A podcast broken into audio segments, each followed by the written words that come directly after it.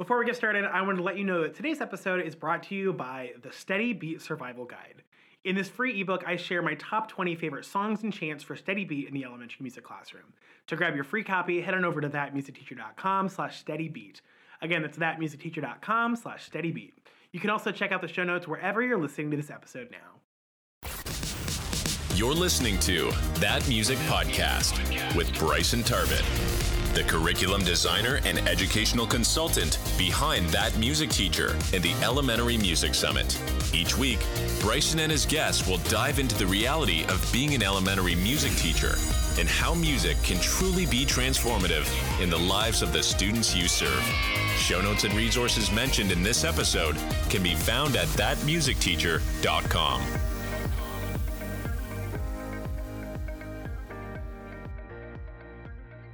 Hello and welcome back to That Music Podcast. I am so excited to have Adrien Gordon to chat about a new book that he's been releasing and talking about how we can build community in the music classroom and in our music programs. And I'm really excited to dive into this because I know that we have a lot of people in this audience that are doing all types of different things in the music world. So Adrien, thank you so much for chatting with me tonight. Absolutely. I'm so happy to be with you. So before we get too far into the weeds, I would love for you to kind of introduce yourself a little bit. You know, who are you? Where? What is your background? And kind of what drew you to, you know, what, what made you the person you are now and kind of what led you to that point? Well, I'm right now, I just moved to Charlotte, North Carolina, but I'm originally from Miami, Florida, and I lived there all my life. And, um, you know, I just been involved in music like most people in school, um, went to uh, music school at University of Miami. And um, from there, I started teaching, and I ended up really being drawn to the idea of composition and composing and um, being in front of orchestras and uh, having them play my music and connecting with students in that way. And then I just really kind of fell in love with teaching, and um, I've just been doing it ever since. So that's been really nice. It's been, what, eighteen years now that I've been teaching. Um, and I love it. And I've kind of done a mix of everything. I've done general music, uh, K through four. I've done, um, I've been an assistant band director. I've been a choir director. And I guess my passion is my love of uh, strings. I love that. And I think that when, when I read your bio, I was really kind of drawn to how just how many different areas you've kind of worked in in the musical realm, um, which is kind of what drew me towards the book that we're going to be talking about today. Um, so can we can you talk a little bit about your book and about what really what kind of need you were you recognized to fill this need when you created the market?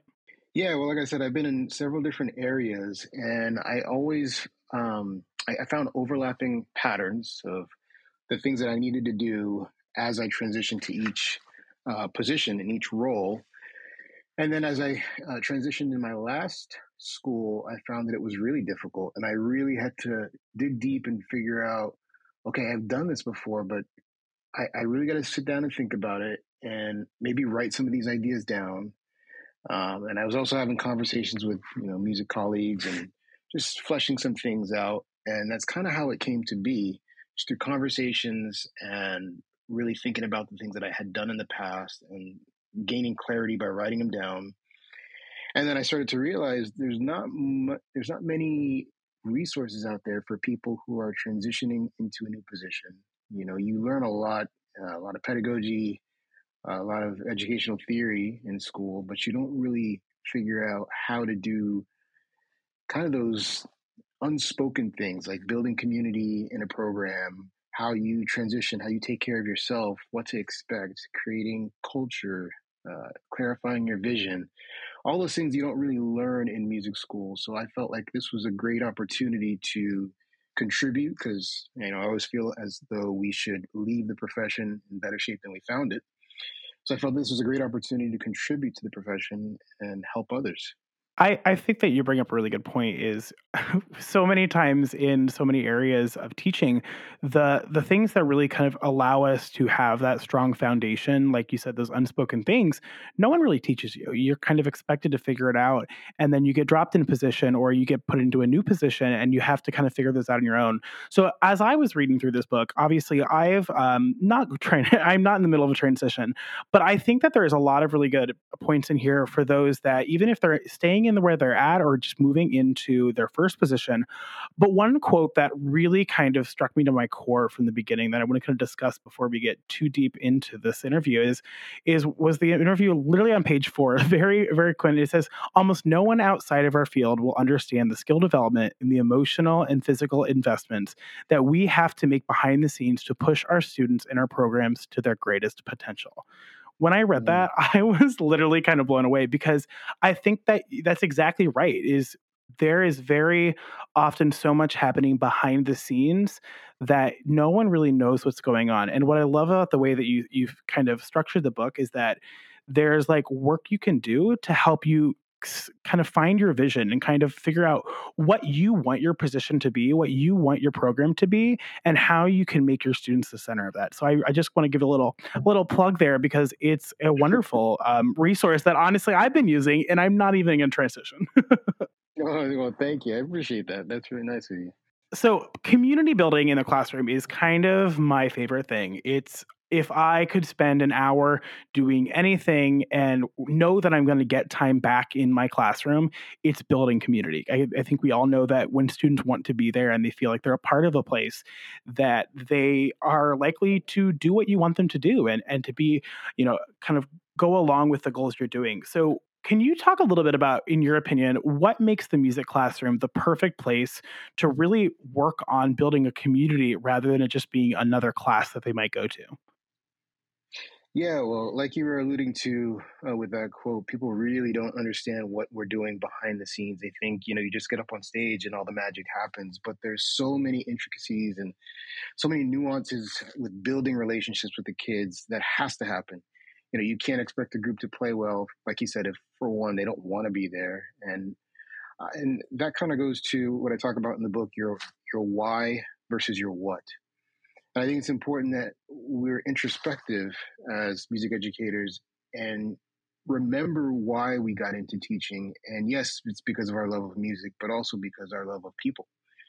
And we need to be, uh, make sure that we realize and kind of stay on track with our professional purpose, that the music happens to be a vehicle uh, for touching lives. So I think it's so important um, to really focus on building that community, building those relationships, so that then you can have a wonderful program. And all those things are kind of a byproduct of the hard work that's been put in um, with building relationships with students and uh, other faculty and administration. All of that really contributes to building a stellar program. I think you bring up a, an incredibly overlooked point, which is that if you are focusing on the the why, the what is going to happen. You know, it's it's it's going to happen yes. as a byproduct. And sometimes we focus so much on the what that we are actually getting in the way of the why. I mean, I thinking back to my own experience going through music education, whether it be elementary, middle school, high school, or beyond, I I never thought of that music class as just another class, because for me, that was where I knew that I would be accepted for who I was. That was where I knew exactly. that I could be the hyperactive A D H D kid that I was and know that that was okay. And that my, my expression making and the way that I was making music was valid and was part of, of what people wanted. And that's something that I think all educators strive for, but sometimes we get stuck in our own way that really makes it harder. Yeah, we don't realize that we're we're uh, kind of getting in our own way. And like you said, the, the music program, the music room, I think should always be that fortress of solitude for our students, you know, that place where they can go and say, you know what, no matter what happened today, no matter what happened during lunch, you know, I can come here and this is my safe spot. You know, I'm welcome here. Um, I can express myself here. I can be creative here. I can, you know, talk here. So that's the kind of atmosphere I think um, we should all be setting for our students. And I think because of that, we're going to have a really strong uh, program, like I said before, as a byproduct of that. And I think giving other teachers a little bit of a break for a little bit, you know, or, or a little bit of a, an understanding is that, you know, we do, we have the luxury of being able to see these students for multiple years.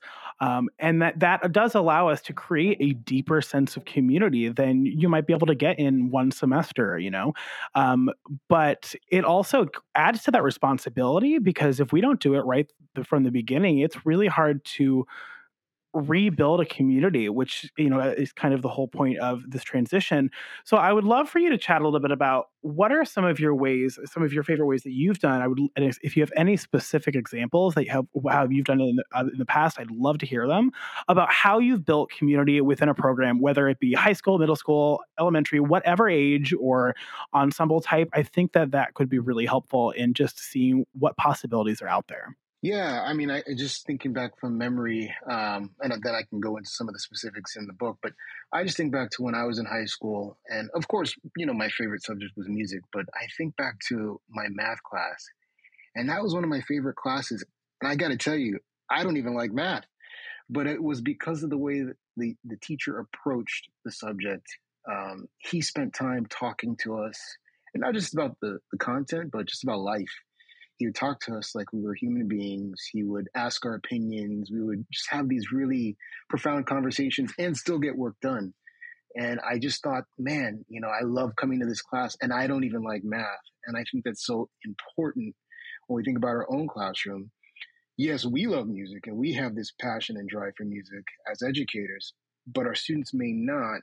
But how do we still create that environment where it's still their favorite place to be? And I think um, just like I, I I experienced in my math class, am I connecting with my students? Am I having discussions other than the content? Can I talk to them like a human being and um, find out what their interests are? Um, so to that end, in what I do in my own classroom, I try and make it a light, lighthearted and, you know, light tone as the students come in. We always start out with a joke for the day, and I make it as cringy as possible.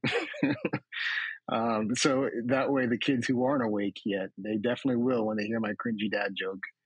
Um, but that's one way. And then I let them, if they have a joke or two, they want to come up and tell their joke. And it just kind of breaks the ice. It gets us uh, ready for the day, gets us relaxed.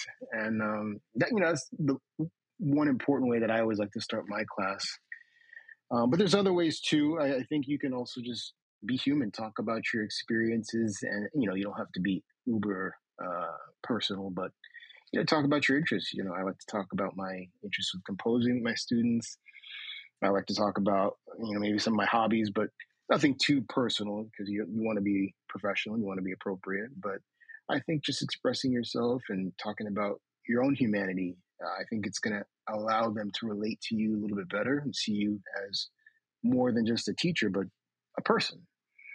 And I think that's really important. I, I I love how none of what you just said had anything to do with the way you're teaching music or like what you're teaching in music. And I agree with that completely. I when kids know that you're another part of this community, whether the, you know, the roles are obviously a little different, but when we as a teachers are able to share a little bit about ourselves and, you know, share that excitement, have those cringy jokes, because let's be honest, sometimes it's the kids that go, oh, that was so cringy. They're the ones that need that the most. And they're the yes. ones that that meant the most to them, even if they, they don't let you show it. Um, but I, I really think that's another thing that brought, that really kind of stood out to me in this section of the book is you're talking about sharing parts of your life. Because we, the I think the dynamic sometimes we have with students um, is is weird, because if we were to compare teaching into any other corporate setting, our students really aren't our students. They're kind of our coworkers. I mean, obviously, there's yeah. definitely a different leader, but we spend all day in a meeting with them, essentially. So we spend yeah. a lot of time with these kids. If we're not letting us share parts of ourselves with them and them share parts of themselves with us, there's no way we're going to build that community. And if we don't have that community mindset, they're going to be so much less likely to want to try new things that might fail, but might succeed in incredible ways. Yes, absolutely. And ultimately, you know, when you think about it, your job depends on their success. So you really need to do everything in your power to make sure that they're successful. Um, you want to see them success, be successful, and and that's what we're there to do. But uh, yeah, I, I think as long as that's our, our number one goal, uh, building that relationship with the students, I really think almost everything else will fall into place. Um, and, and like you said, it, it really has nothing to do with how you're teaching music, because that can be unique to each music educator. But the way that you draw the students in uh, really will kind of affect everything else that you're doing. You know what I mean? For sure. And I think when I think when I would I would argue that when most of us think back to our favorite teachers and our favorite classes, probably wasn't because of the content they teach or how much the teacher knew. It was about how we were able to be a part of that class, how we were able to be a part of the lesson, how were we able to feel validated. And that's really why it stuck with us forever. Yeah. And you're never going to hear a student say, I remember this teacher, they completed every lesson plan. And you know what I mean? That's never going to be the highlight sure. of their experience. It's always going to be what What made it so special was the fact that I interacted with my my teacher, with my peers, and we accomplished things. I felt, you know, I felt accomplished. I felt like I could be creative. I felt like I fit in. All those things are really important and will speak to how much they hold on to those memories, not necessarily how much we, you know, check off a box and complete the lesson plan and finish these standards and whatnot.